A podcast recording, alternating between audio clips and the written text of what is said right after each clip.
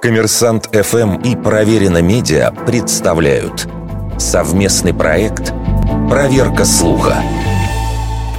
Правда ли, что пандемии случаются в мире раз в столетие?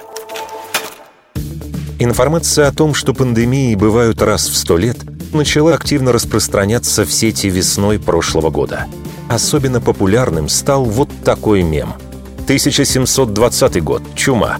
1820 – холера, 1920 – испанский грипп, 2020 – коронавирус. Читателям предлагают задуматься насчет пугающей хронологической точности этих событий. Отчасти эта информация корректна – в 1720 году в Европе действительно была пандемия бубонной чумы. Что касается пандемии холеры XIX века, то началась она не в 1820 году, а в 1817 и продлилась 7 лет.